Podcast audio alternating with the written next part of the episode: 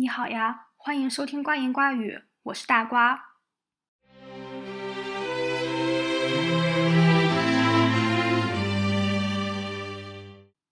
今天是二零二二年一月四日，元旦假期刚刚过去。不过这期节目不是关于新一年的计划和憧憬，我想聊的是十年前。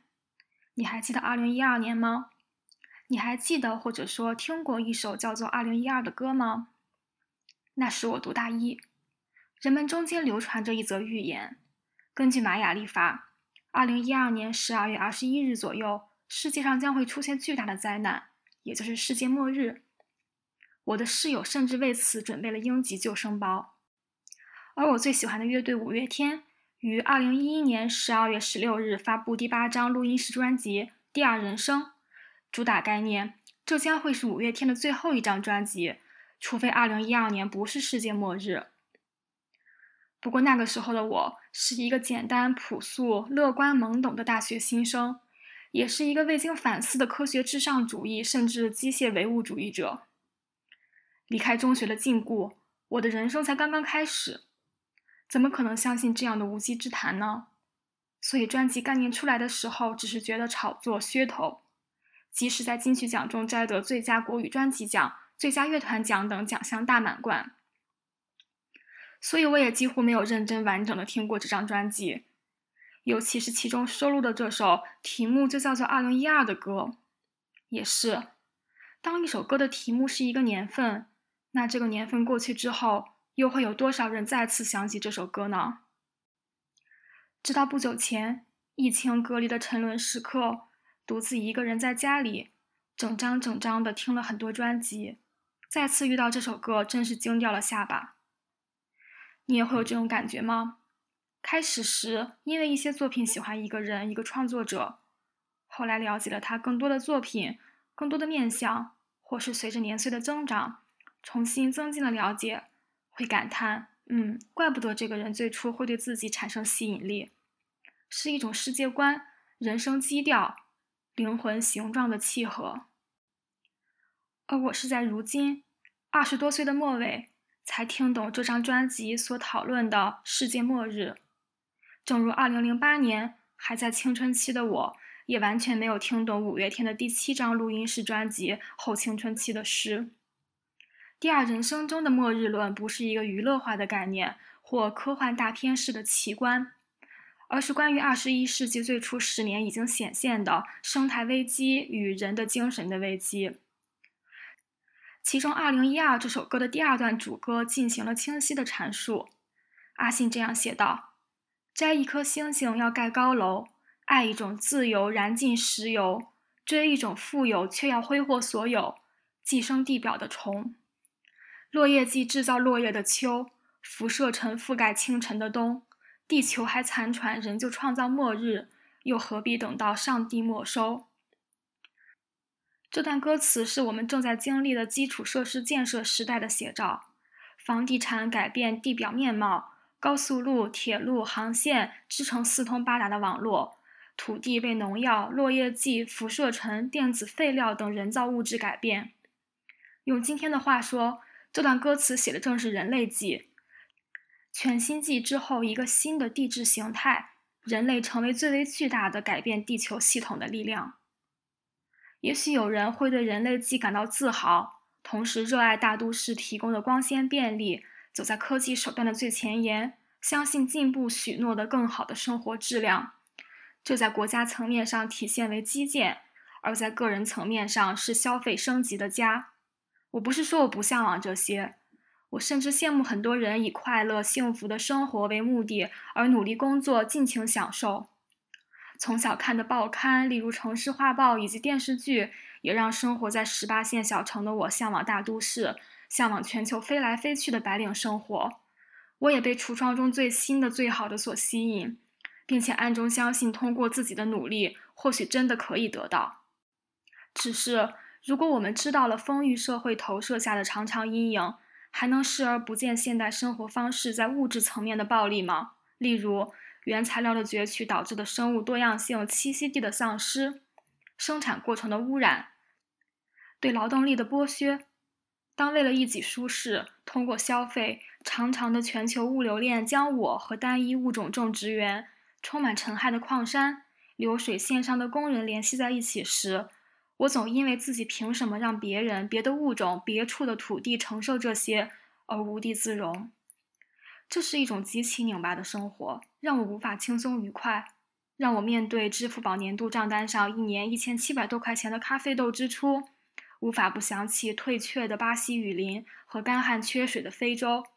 毕竟，无论多么的极简反消费主义，从小生活在城市的我，仍是习惯着水电气电子产品的那个歌词中所说的“寄生地表的虫”。可能更为致命的是，从2012到2022，于我而言，是从大学生对未来的无限的想象，走向现实的闭塞的十年。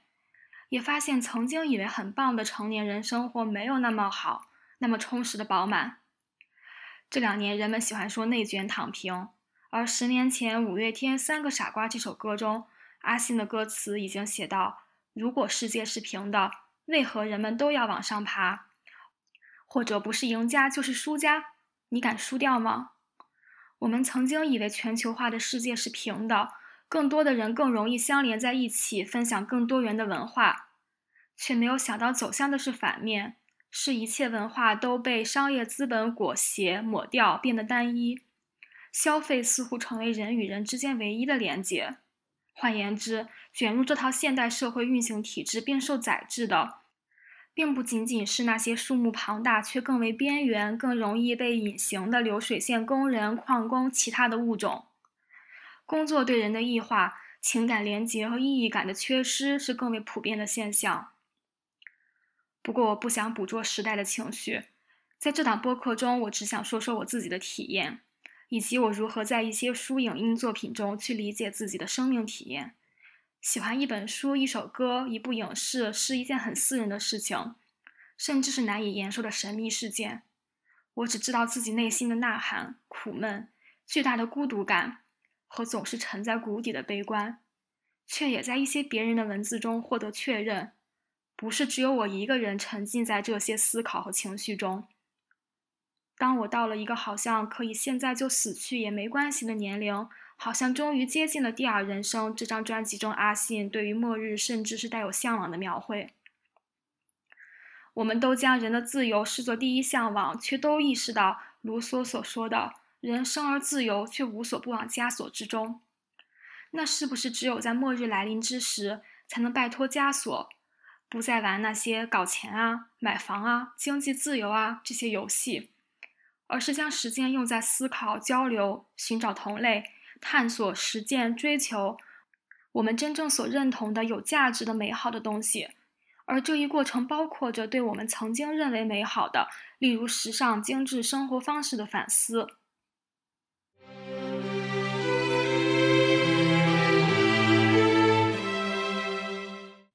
不知道是幸运呀，还是可惜啊？二零一二年世界末日并没有来。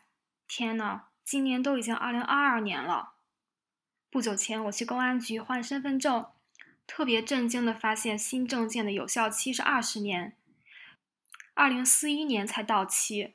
我心想，二零四一年，那个时候我还活在这个世界上吗？应该有很多人中二时代都会立下誓言，活到三十岁就好。中年的日子根本不值得过，如今我也快三十岁了，说实话，我也觉得这个日子不太值得过。二零一二年的时候，我还有很多心愿，比如说我想去很多国家旅游，那时候的我还会不断的喜欢上男孩子，也会希望和喜欢的人生活在一起。如今我去过了一些国家，我的心愿完成了，独自一个人生活。